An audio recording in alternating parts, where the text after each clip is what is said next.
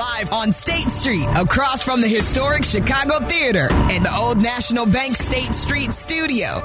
This is ESPN Chicago. WMVP WSHE HD2 Chicago. A good Karma Brands radio station. Chicago's College Tailgate. Now back to the show with Shea and Tyler on ESPN Chicago.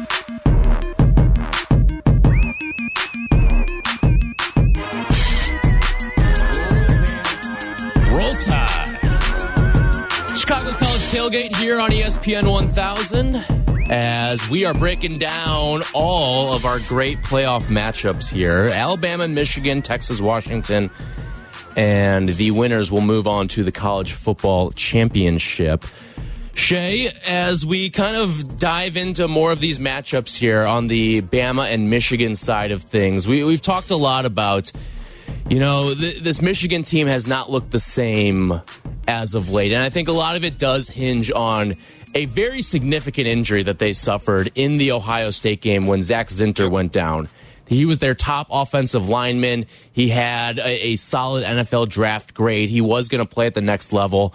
And the injury has just kind of derailed what their offensive line wants to do and has made life a lot more difficult on guys like Blake Corum and Donovan Edwards and the running game as a whole. And that to me is a significant thing when you look at it. And on the other side with Alabama, like, I think one of the nice things about this playoff is that for the most part, among the four teams, it's pretty healthy. But the one team that is suffering or dealing with some injuries is this Michigan team with that that injury that we've got going right now with Zinter on the Michigan offensive line. Yeah, it just I don't want to get into the vacuum guy too much, but I think Michigan is dealing with a little bit right now in that like you've brought up before the correct play rate, like the the metric that Yeah. measures when you're in the right call. Michigan was far and away the best in the country when they had Stalions. Post Stalions, they fell right back to average or like among the worst bad. in the country Yeah. at being in the correct play. Uh, Moore overall has done a great job, but I think then you go to the Iowa game and you've had all of this time. You get Harbaugh back. You have an opportunity against a bad Iowa team to go out and kind of flex in the Big Ten title game. And we saw what is statistically their worst offensive performance since the 2020 COVID season, a year where they went two and four. And I think a big part of that is look, the offensive line hasn't been what it was a year ago. They lost their center to the draft. And I think that's a huge piece that didn't get talked about a ton. Both tackles blow. They could not pe- uh, pass protect all season. Excuse me. And then you factor in the Zak Zinter injury and having to kind of piecemeal the interior of this offensive line with guys who really shouldn't be playing this year almost. And you you just look at what happened against Iowa and the inability to run the ball, which has been a problem all season. And I know I say that, and I'm sure people are like, inability to run the ball. They ran it 70 times when they beat Penn State.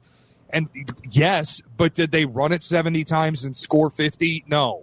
Like it didn't result in points. You just shortened the game. And Penn State all season was totally inept offensively when they played good teams. Then you have Bama on the other side. And I think Bama is very similar to Penn State. It's not as good of a defense, but it's a similarly built defense in that their corners are Velcro. They're going to stick to your receivers. They can't cover the slot and they can't cover tight ends very well. So that's kind of where Michigan's going to want to make its money. But if you want to get into dropbacks with those two tackles who can't pass protect, Right. you've got two elite edge rushers coming off the ball for Bama who will get home. So I think this is going to be a really interesting game. Michigan's going to want to game plan it a lot like they did with Penn State, run the ball a ton, get the quarterback in the shotgun, zone reads, let's run JJ McCarthy. And if he has to throw the ball more than 20 times, Tyler, I think they lose. Yeah, I, I don't see Michigan putting JJ in a situation where he has to throw the ball 25 plus times, though. And I, I, I always will, in this matchup, hark back to the turnovers. And Bama only turned the ball over 10 times this year. 10. And like, you you look at that Penn State game, one of the closest games that we've seen Michigan play this year. Penn State is the number number two in the country in turnovers uh, with six, and Bama is ninth with ten. And I think that this Bama team just has a significantly better offense, and they're going to find ways to score points, unlike Penn State did earlier in the season. The one thing to say about turnovers, though, nobody protects the ball better than Michigan, and a part of and that that's is fair. they don't put the quarterback in a position to turn the ball over. But they, dude, they they just simply don't turn the ball over at all. They've lost seven turnovers all season. That's Yeah. it. And- and- Two fumbles lost, five picks, and three of those picks came in week three against Bowling Green for JJ McCarthy. You could throw that game out if you want to. Mm-hmm. Yeah. Like they just don't put him in position to turn the ball over. Right. And that's a huge part of why they've won games because they'll shorten the clock. They'll get the first downs on like three yard average carries. They'll go for it in fourth and short situations. So I just I think if this has to rest on the arm of JJ McCarthy, they're in trouble. If they can play defense and protect the ball, they'll probably end up winning. Right. Uh, well, I look at the protect the ball. I think the more important thing for Michigan is can you can you move the ball a little bit? Can you run the football in this game? We're going to need to see JJ make a couple of big throws like he did against Ohio State. Like we haven't seen a lot of flashes from JJ McCarthy, but that game against Ohio State, he made some big time throws. The the one that he threads into the end zone to to Roman Wilson, like that is a big time throw when when you do stuff like that, he's going to have to do probably like two or three of those throws against Bama if the running game's running well. Then you're looking at a, a real chance at at Michigan potentially winning this game by by double digits if JJ can play like that. If he plays like he did against Ohio State, but this this Bama team like they're going to bring a pass rush at you, and I don't know how this offensive line is going to hold up because we have seen the offense just it hasn't looked the same and you know this team is not going to turn the ball over on the other side in Alabama you're not going to be able to run away with these 5 and 6 yard touchdown drives anymore you're going to need the 70 75 80 yard touchdown drive if you're out, if you're Michigan What's the final score in this game? Like, is this a race to 17? I was going to say this reminds me of what we saw earlier in the year with Ohio State and Notre Dame. I think we could be looking at a 17-14, a a 20 to 13, a 20 to 17 type game. like when you look at the i think it's so interesting and we'll get to texas and washington again but like when you look at the two spreads and the totals in each of these games you see texas four and a half point favorite total in the 60s that's a college football game Yeah. and then you look at michigan bama and you've got michigan one and a half point favorite and a total at 44 that's an nfl game Right. and I think that's where you're dead on. We're going to see this look a lot like Ohio State Notre Dame. Ohio State Notre Dame looked like an NFL game. Right. It was two extremely high level defenses operating at the peak of their powers, and the offenses struggled all game. And it just comes down to who can make the big plays. When it was Ohio State and Notre Dame, it was Kyle McCord leading his team down the field with a minute to go and getting the touchdown that they needed who's going to be that player in this game? Like Jalen Milroe. Look, I know people want to look at the Auburn game and go, they were fourth and 31 away from losing to a bad Auburn team. But it's still a moment where Milroe like made the throw. It happened.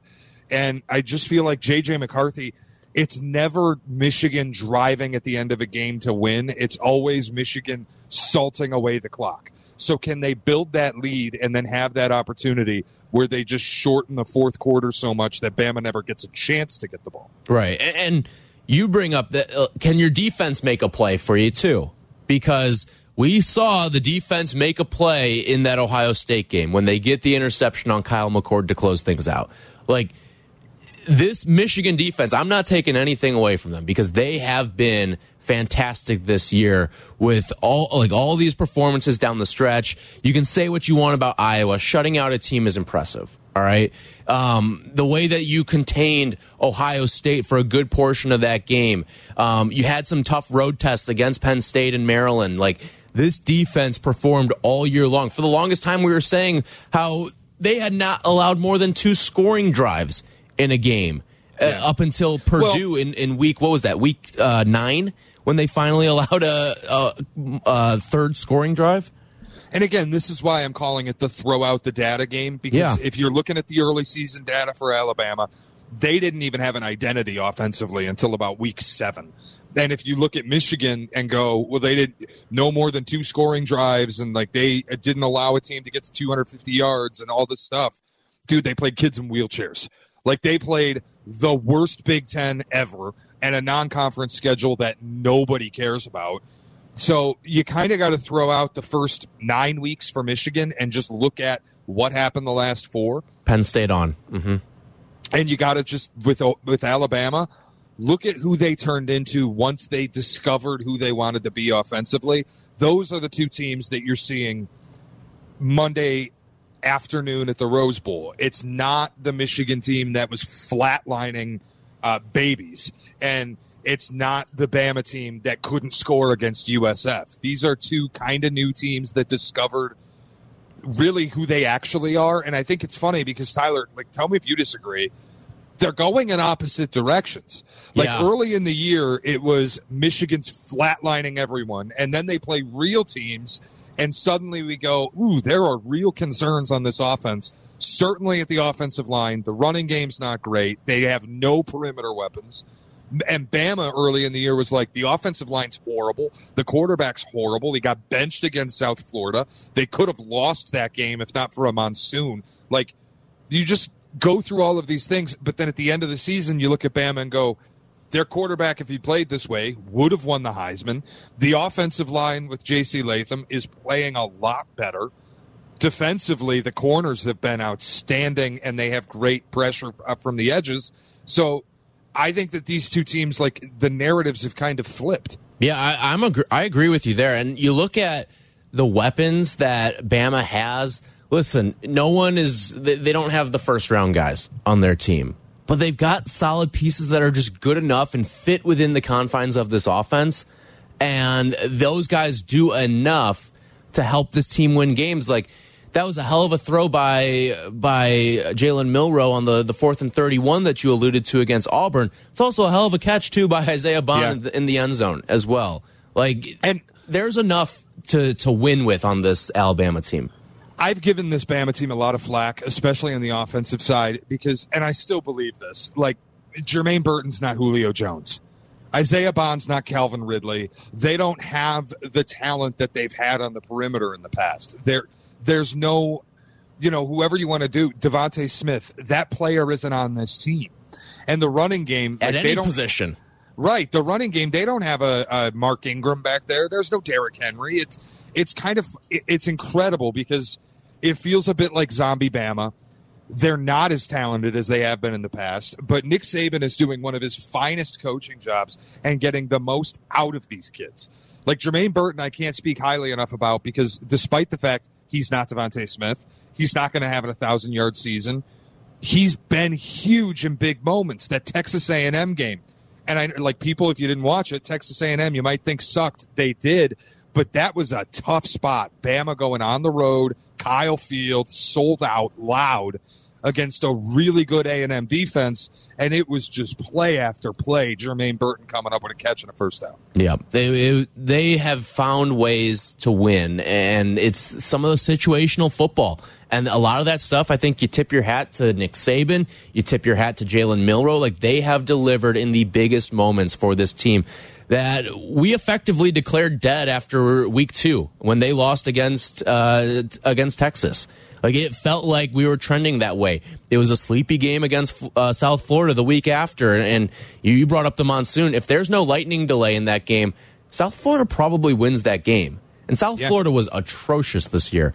Um, and then you just kind of go through the rest of their schedule. They found ways to kind of grind out some of these games. There were a lot of times with this Alabama team, they were losing at the half, and they just made adjustments and found ways to win in the second half. Like that Ole Miss game, what was it, 10 7 at the half? And then Yep. they shut out Ole Miss in the second half, outscored them 17 nothing. Like they found ways to overcome some of their first half adversity. They they're a very self-aware team, I think is the best way to put it. They know, and Nick Saban knows, he doesn't have these all-American type of receivers. He's not going to win that way with this team, but he's finding other ways to win. He's getting his quarterback involved, using his legs, and Jalen Milroe's put together a fantastic season as a result of that. He knows the the, the self-awareness of this Alabama team is why they have a chance to win a national championship this year. Right. And like you, I remember doing the recap pod where I basically dropped the rose on the casket of Alabama and of Clemson because it just, they looked like two programs that were shadows of themselves that had been stubborn, that had refused to go into the transfer portal, didn't embrace NIL the way that they needed to. And it felt like both of them were a cooked product. And I feel like Clemson, obviously more dead, but on the rise the second half of the season Yeah. with the Dabo. If Clemson were a stock, I'd buy it. Like Bama, basically the Undertaker, rising up out of the coffin and making it to the college football playoff, beating Georgia. But you're right. Like you think about a lot of those games, we weren't wrong to say that they felt dead. They benched their quarterback Yeah. against USF after the Texas loss, a loss in Tuscaloosa that was basically unprecedented in the Saban era. And then you look at the Arkansas game, surviving KJ Jefferson, the first half against Ole Miss, the the game against Auburn, and it's all these points in time where you go, this just isn't vintage Bama. Yet here they are. So why am I going to continue to doubt them now? Right. It like they're here still. It it feels Tyler. It almost feels like the the last season that the Patriots and Tom Brady won a Super Bowl, where all year it was talk like the offense is terrible. They don't have good skill players. The defense, it's good, but it's not great. And then it's well, they got to go on the road to Arrowhead and they win, and then they're in the Super Bowl, and you just go, why did we ever doubt this? Yeah. Right. And I think the the perfect moment for them is not, not just the Auburn game, but the Georgia game too. Remember, before this game, Georgia was a definitive number one over Michigan. Like, we had finally hit the flip point on the Georgia season where it was like, all right, they're not just beating up and surviving past bad teams. Right. They are legitimately the number one team and steamrolling the good competition on their schedule. And then you see Bama go out, beat Georgia. And I know it was a three point game. I'm not going to say it didn't feel like a three point game because it felt like a three point game, I would say. But Bama was in control of that No, game. Bama that's the thing, controlled like- that game. watching that game, Bama was asserting themselves. That mm-hmm. was like that was the first time all season that I watched Bama, and I was like, oh, bleep, like they're Yeah. they're good. Like despite the fact that I still believe they're not as talented, Saban has done an unbelievable job, and they play like they're as talented. Yep. All right. We will do all of our picks and stuff as well. We'll get to some of that later on, but let's segue over to Texas and Washington. This is going to be a completely opposite game here. We're going to talk about fireworks coming up next. Texas, Washington, that preview's coming up in a couple minutes here on ESPN 1000. Chicago's college tailgate returns in a flash on ESPN Chicago. Now back to the show. show. Chicago's college tailgate has it all with Shea and Tyler on ESPN Chicago.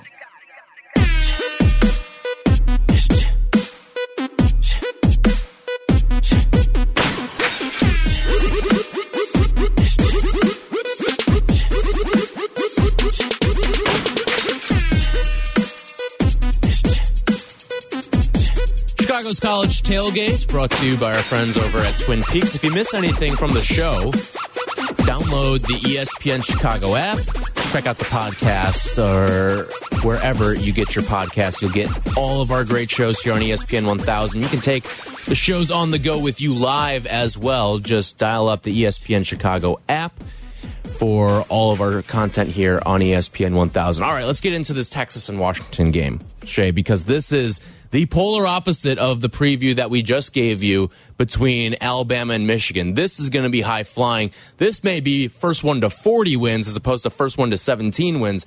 The total in this game 62 and a half. But I said yesterday to to Tom Waddle and Connor McKnight, don't be surprised if this touches the 80s because that's what we're working with with the offenses in this game. Yeah, it's two quarterbacks who throw incredible deep balls, who have a lot of help at wide receiver. Like you think about the trio for Washington, Rome Odunze, Ja'Lynn Polk, and Jalen McMillan, and you think about the, guys on Texas like Xavier Worthy and Quinn Ewers' ability throwing the ball deep. He's become it's it's kind of insane. Like last year, he was touted as this incredible prospect, but when it hit the field, you go, "This is a guy who can't complete a pass." He's just throwing picks, hopelessly inaccurate. And then this year, he's become this kind of incredible quarterback, and it might vault him into being once again a first round pick in the draft. Right. He's got a lot riding on on these last couple of games. And one of the interesting twists too in this game is Maalik Murphy, their backup quarterback who actually ended up starting two games for this team, has already transferred out of the program before the game. He had talked with with Sark about it and Sark said you're welcome to stay through the bowl game. Um, but ultimately, Maalik Murphy just wanted to get in the portal, find a new home. He's already done that at Duke now. And the fact that you're rolling now with Arch Manning as your backup quarterback, yes, the nephew of Peyton and Eli Manning is your backup quarterback in this game with far less experience than Maalik Murphy. If something were to happen to Quinn Ewers, and this this is a, a Washington defensive line that can get to the quarterback. They're not a great defense, but they can get to the quarterback if something were to happen to Quinn Ewers in this game, it's crazy to think, but like, I just don't know if Arch Manning is ready for this to be his real first time in the spotlight. Yeah, it's it, it the, at least it's a softer defense that he would get to mm-hmm. work against. Obviously, not wishing injury on Quinn Ewers, but like, how badly are you hoping to see Arch Manning in this game? It would be something. it would be something. Whether it's this game or can you imagine if if something happened to Ewers in this game and Arch has to play the championship? Oh like, oh my god! What kind of theater would that be? That we would be looking at some like all time. If it was Bama, Texas for the national championship, and Arch Manning is the quarterback on one of those teams, like, are you kidding me? What ratings would that do? I mean, the ratings are going to be great regardless, yeah. but the the ability to market a Manning going against Alabama, like the SEC rival of the two brothers at Ole Miss and Tennessee, and you go against Alabama with a Manning on Texas in the national championship. It would be incredible. You'd have that to do a Manning cast, right? Television. You would have to do one. Oh, and it's on ESPN, so they can, and it's a Monday night, yeah. so they can like. Dude, it would Mondays. be unbelievable. That's one where I think, like, I haven't watched the Manning cast in like three years. That's one I think I would, I would at least TV to it. I think I might make it the primary. Like, I, like if Arch Manning's on the field and they have a Manning cast, yeah. I'm watching the Manning. I think that now, would be do me a fascinating. Favor, guest free Manning cast. Yes, I don't need yes. Peyton mm-hmm. and Eli talking to some stand up comedian while Arch Manning's on the field right. for Texas in a national championship game. Yes. Just the two of them talk ball. That's yes. it. And get them in the same room together too for this. I mean, uh, just you have to do that. Although, like they'll probably be at the game. You'd have to get Cooper too. You'd yeah, you would. Cooper yeah, on. That, You'd have to get guest. Archie. Archie on. Yeah, like those are your guests that you would bring on. Other members of your football family there. Um, you listen. That's obviously something that would require something really bad to happen to Quinn Ewers, and we're not rooting for that, but it would be fascinating to see. As for Ewers, though, this is a guy who came on strong to start the season, and then, I mean, the way that his numbers don't look great at the end of the year, but that does not tell the story of who Quinn Ewers was at the end of the season. Like he only threw for 196 yards against Texas Tech, but they put up 57 points in that game. Like he was just slinging the ball in that game. And then the Big 12 championship, his numbers are incredible, and those are pretty much through only a half. I mean, he he went 35 for 46, threw for 452 yards, and he really only played like a half a football in that game. Yeah, he's been incredible. Like in in big moments too. You go back again to the Texas Bama game earlier this year, and I, I still say the throw that Ewers made – to Worthy on the touchdown. Yes. Mm-hmm. The, I think it was 44 yards. Yeah. It's the best throw that I've seen from any quarterback this season. That kid went to Tuscaloosa 24 38 for 350 and three touchdowns, no picks, a 90.9 QBR in basically the most hostile SEC environment you can find. Like he's been awesome this year. And it feels like because of the Oklahoma loss that wasn't really on him, but obviously the first half, a couple of terrible turnovers. But you just go, he in big spots, this kid has been nails. And you mentioned that first half against Oklahoma State. I mean, he was, they were bombing o- OSU mm-hmm. in that game. They knew the assignment. Like they had to put up style points and they aced it. Like they just went out and absolutely dropped a nuke on Oklahoma State. They feel like they're playing as good a football as anybody. There was a point in time, Tyler, earlier this season, especially after the Bama win, where you and I felt like Texas was the best team in the country. I think they're back to being in that kind of form now. And that's where I look at this. And I, I as good as Washington is, there's a lot of stuff underlying there and some of the advanced metrics and some of the other things that tell you they are getting lucky. Like there is a lot of things that have gone their way. A little bit of TCU in the undefeated run. Like I was mm-hmm. reading something by the metric that called TCU the luckiest team in college football a year ago. That same metric calls Washington the luckiest team in college football this year. And I always think when you get to the playoff, obviously TCU beat Michigan, but the cream rises. And I think Texas all year has been the cream of the crop, and cream rises. That may be true, but it's not like this Washington team has just kind of like super lucked their way into some of these wins and, and a Pac-12 championship. Like, okay, you can you can chalk up the first win against Oregon to kicker luck, but that second win was legitimate. Like, no, of course they were the better team in that game, and, and it shocked both you and I. Like, I I thought Washington would hang in that game. I thought, well, what did the spread close at 10 in that game? I thought it would be a one possession game at the end of it. I didn't think that they would go out and dominate that team. Like, they, they were dominant in that first half. Oregon makes a little bit of a push in the second half, but ultimately Washington, I mean, I, and that's the thing is, this Texas team has not seen an offense like this one all year long. Uh, like, Oklahoma had a little bit of that to it but they haven't seen anything like this. And they lost that Oklahoma game. So yeah. if you really have to get into one of these shootouts that's going to be played in the high 30s, low 40s, maybe even high 40s, I just don't know how Texas is going to do that against a team who, like Washington, isn't great defensively, but we've said it time and time again this season. They've been situationally very good. Fourth downs. Um, they've gotten yeah. some key turnovers late. Like they've found ways to let that defense because there's talent on the defense. It just hasn't all like it almost reminds me of the Chargers a little bit. Like there's talent on the defense. It just hasn't all been put together yet, but they find ways to to go out there and and and make plays happen in the biggest moments, especially in that fourth quarter. It is going to be a fascinating watch if we do get into a tight game in the fourth quarter. The fourth quarter Washington defense versus the fourth quarter of Quinn Ewers. Like I, am intrigued yeah. to watch that.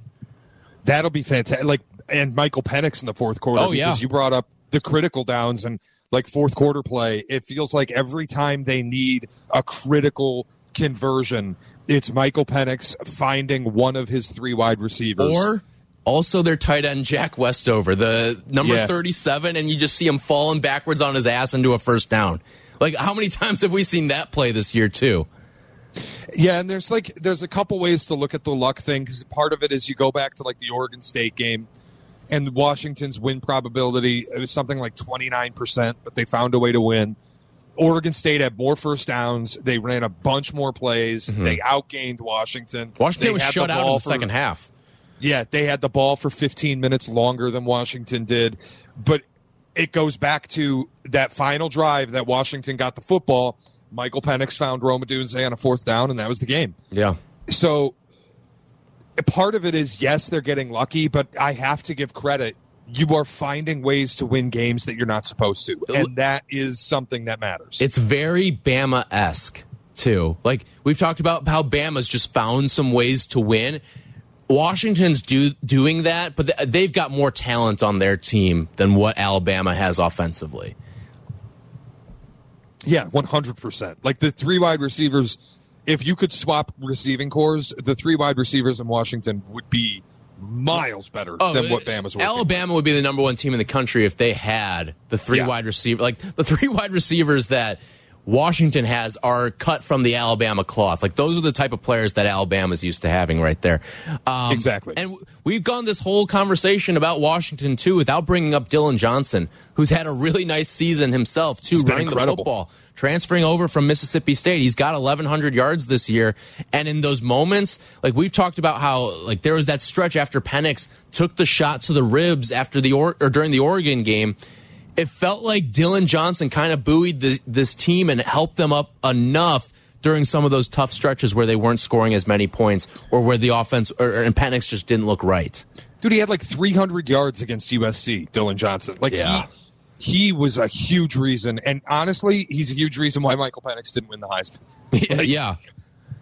I mean, he, That'll happen. Yeah, it's what happens when you've got talent on your team like that. All right, when we come back, we're going to pick uh, these two playoff games, and also Shea's got a way to fix or at least improve the bowl season as well. All that's coming up next. This is Chicago's College Tailgate on ESPN 1000. Chicago's College Tailgate returns in a flash on ESPN Chicago. Chicago's College Tailgate has it all. Now back to the show with Shea and Tyler on ESPN Chicago.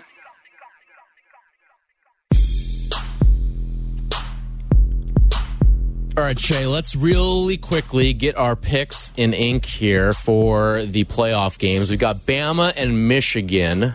Michigan, a one and a half point favorite in the Rose Bowl. What do you like there? You know, it's. I think it's actually a really difficult game to pick, and we've spent a lot of time talking about how uninspiring Michigan's offense is to watch. But they do have certain advantages against Bama. They don't use the perimeters, so it kind of neuters Bama's corners, who are excellent. They can go to the slot with Roman Wilson. They'll hit their tight ends. But at the end of the day, I Michigan cannot pass protect for JJ McCarthy against these edge rushers. And I just feel like this is the Penn State game all over again, except this time Penn State can score.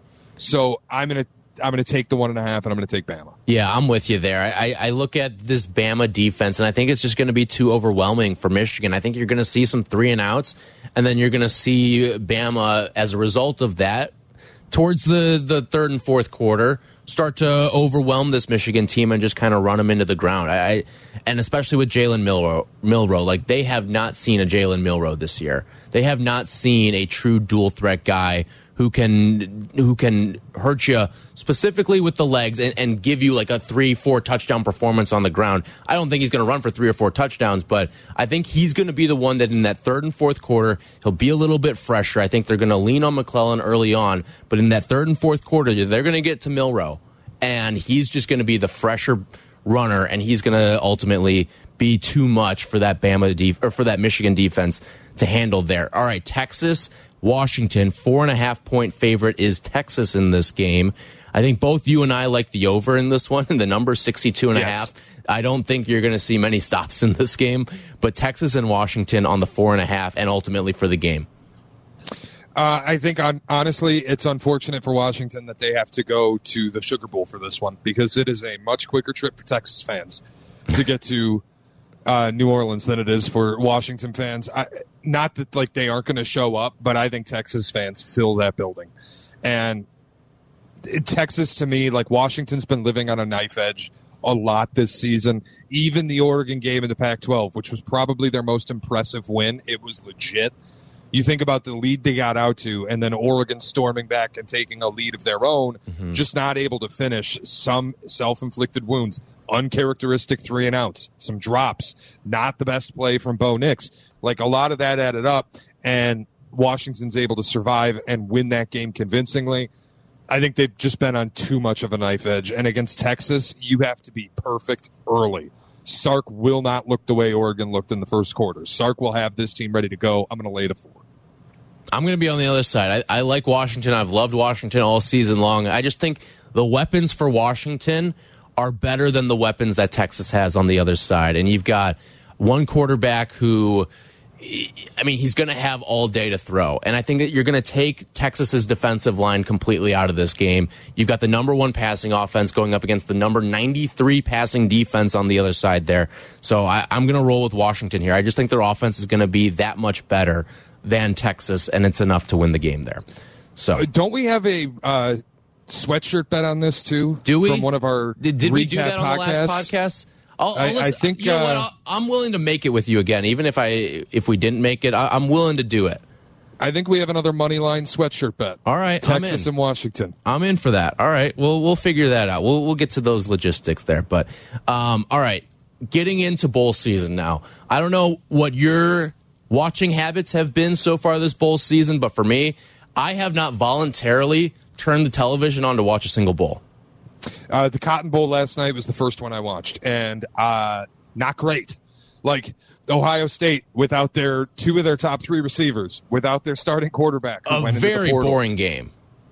Yeah, like they were down some uh, defensive pieces. They start Devin Brown. Devin Brown gets hurt immediately and is basically a decoy for the rest of the game. They then split they have him to out go to their receiver the next play. I know. I'm like, what are you doing? And then you got to go to your third string quarterback. Like we've gotten, I've gotten tweets from Ohio State fans asking what is going to happen to Ryan Day, dude. If you care about a bowl game result, you have lost the plot. Yeah. These are not real. Yeah, but uh, in fairness, though, like if you want to talk about Ryan Day, you can point to the Michigan game and say Sure. there were a number of moments there where you tucked your tail between your legs and didn't go for it on fourth down, or just you were afraid to make a mistake in a game where you probably had to be the aggressor. just like think about Florida State and Georgia, right? Like on paper, and maybe 10 years ago, this would be an incredible matchup. But in 2023, you're talking about no Keon Coleman, no Jordan Travis, no Tate Rodemaker, no Johnny Wilson. You've got no over Jared 20 Verse. guys sitting out for Florida It's- State. it's- for Florida State alone. they're not a team. They can't operate. They're nothing. And it's a 20 and a half point spread in one of the premier quote unquote bowl games this season. Dude, I think the Bulls are dead. And a lot of people look at it and go, well, the NIL and the portal are the reason why they're dead. Not really. I'll tell you the biggest reason it's the calendar. How is it that kids are allowed to enter the transfer portal after the final week of the regular season when there's still a postseason. Dude, there's people that enter the portal midseason. Right, but like you opt out. That's a different kind of mm-hmm. deal. You opt out from the team, and typically that's when something like what happens in Michigan State, your coach gets caught uh, yanking his chain on a cell phone, and all of a sudden you got have the team saying we don't want to play here anymore. I get it, but like the transfer portal, just have it open on January 10th and close on August 27th. You can transfer whenever you want to close it. July 31st. You can transfer anytime in that span. Otherwise, you're there. That's it. Like the opt outs, I don't know how you stop it. But the fact that Kyle McCord can transfer out of Ohio State three weeks before they play a bowl game, the bowl games are never going to be interesting. Yeah, and, I think the coaching movement obviously hurts a lot of that too. Like you're seeing all these guys, like you don't know who's playing in the bowl games, you don't know who's coaching the bowl games. Like bowl bowl season has become minor league baseball. Like the only It's reason preseason football. it- it's right, exactly. Like it is these younger guys who are maybe the next generation of the team that are playing in these games at this point. It's a it's a glorified spring game out there at this point. Um, you're looking for these weird gimmicks to try to bring eyeballs at this point, like the Pop Tarts Bowl. Um, like those are the things. Like it's become minor league baseball. It's what it is now, and it, it's what it's going to be. Um, fortunately, though, for next year, there will be more games that matter because we will have the expanded playoff. Like, listen, you wouldn't have 20 guys sitting out for Florida State if this was the the the bowl game here. Yeah, that was a, a playoff game. If if it was more, and you would see all these guys playing in these games now. But it's. Uh, do you have a solution for this? Like, wh- how are we going to fix this? I Tyler, I genuinely think the way to do it is move the calendar. Like, there's just no way we can keep That's the only way, transfer the before the, portal? bowl games. I think it's the biggest problem. Yeah, you have to delay the portal opening until after the national championship, I or at don't least until that- after the New Year's Six. I think you'll still see a lot of opt outs. And Probably the opt outs. I don't know how you fix, but at least for the opt outs, it's mostly kids who are going to the NFL. Like, there's nothing I'm going to be able to do about Caleb Williams opting out of USC's bowl game. Mm-hmm. But they the transfers are insane. Kyle McCord transfers three weeks before his bowl game. Maalik Murphy transferring weeks before a playoff game. Yeah. Like, just delay the opening of the portal until January 6th or whatever you want to do and let kids move on and then. I, I think it's ridiculous. You got kids transferring immediately after the final game in November. Right. It's, I mean, you see the portal open and it's the floodgates. All of a sudden, there's 900 kids in it. And it's, there's just no legislation of any of this stuff right now. And it's the one thing that college football and college sports in general just still needs to figure out. So, It's sad, man. Bulls are absolutely dead. you want to craft a parlay? Yeah, let's do it. We won our last one. We did. We're we are one and zero in our last one. So let's let's do that when we come back here. This is Chicago's College Tailgate on ESPN 1000. Shea and Tyler. Tyler. Chicago's College Tailgate returns in a flash on ESPN Chicago. Now back to the sh- sh- show. Chicago's College Tailgate has it all with Shea and Tyler on ESPN Chicago.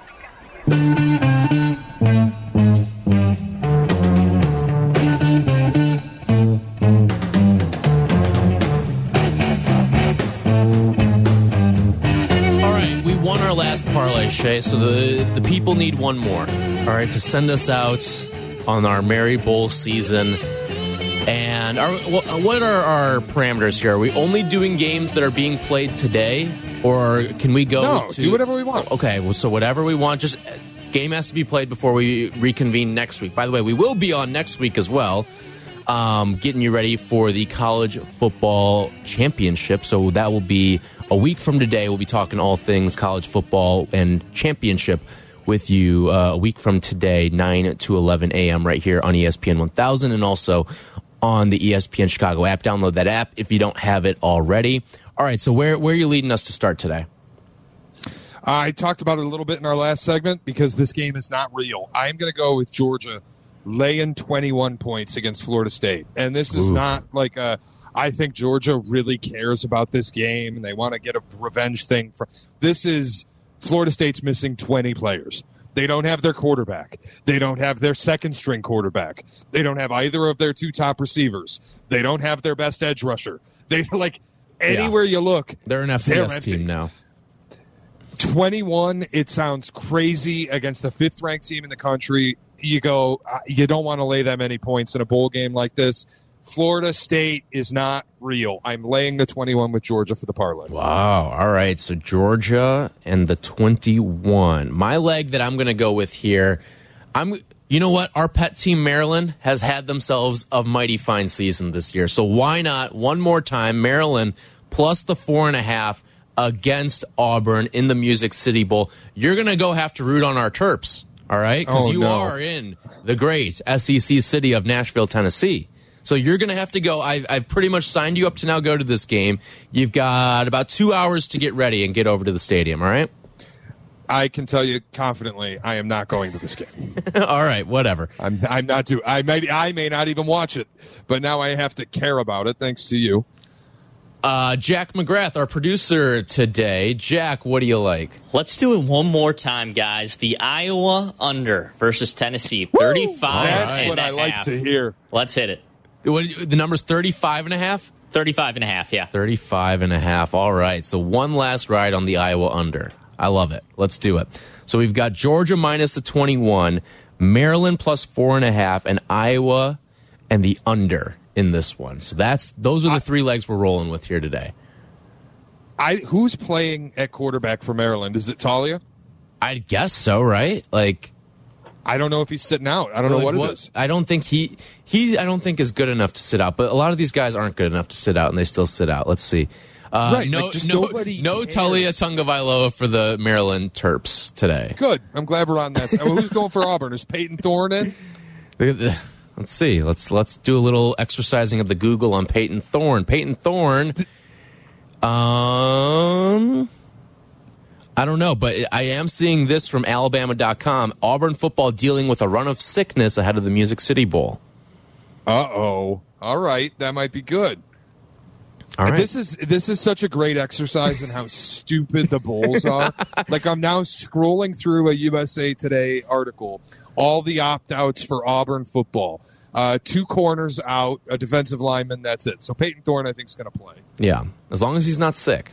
So, all right. Um, the Pop Tart Bowl brought a lot of intrigue. It is it is one of the, The greatest best. things I've seen this season because not only was it executed, but they played so far into the bit that it was it was art on television. The w- the way that everything happened. First of all, you've got an edible mascot, right? Which is the the best possible thing that you could have. I mean, we've seen all the gimmicks before, right? The Duke's Mayo Bowl, the Potato Bowl, the Cheez It Bowl, and like the Gatorade Bass. How about we take a bite out of the mascot at the end of the game here? And the game was so secondary with everything in it that you didn't even think about the fact that like I to be honest I couldn't even tell you who played in the game all right I've just seen Okay. all the memes from the game of the the pop tart rising out of the toaster it was great it was fantastic it's everything that the sport is It was Kansas State and NC State, but nobody will remember it because the Pop Tart absolutely stole the show. I will never get the vision of the Pop Tart rising up out of the toaster at midfield mm-hmm. and then fireworks and pyrotechnics Right. blasting off of the corners of the toaster while the Pop Tart's dancing on top of it. And then you- the Pop Tarts running around on the field dancing. People are licking the Pop Tart. Like it was it was something out of a fever dream, and I loved every second of it. and I love too like all the videos on Twitter of Creed being overlaid to Yes. the the pop tart rising out of the toaster the best it's everything that's great about the sport That is the best bowl that has been played. It's the only bowl anybody should have cared about because they just did such an excellent job buying into the absurdity of it. If this is what bowl season is going to be and it's just dead in terms of the football, let's get as crazy as possible with the partnerships and just do stuff like this. Yeah, Because like- this was at least fun. You know what? I, I mentioned how it's like it's become minor league baseball, the bowl season. Why don't we just make it Savannah Bananas, right? Uh, yes. Like that's what I want to see during this bowl season because none of it matters. have them out there, the players, have them out there in togas and like dancing. uh, the offensive line is dancing before a snap. That would make it fun. That's yeah. Just basically turn it into action. We already get this for like six weeks a year. Just turn it into action. Let's Why do it. not? All right. That's going to do it for us here today on Chicago's College Tailgate. We will be back a week from today, 9 to 11 a.m., getting you ready for the national championship game. Cannot wait for all of that. Enjoy the games and Happy New Year to all. Thank you so much for listening to us on ESPN 1000 and all of our shows on ESPN 1000. It's been a great 2023, and we'll talk to you in 2024 here on Chicago's College Tailgate. Thanks to our sponsors, Twin Peaks, as well. We'll talk to you next week and preview the national championship. Chicago's College Tailgate returns in a flash on ESPN Chicago.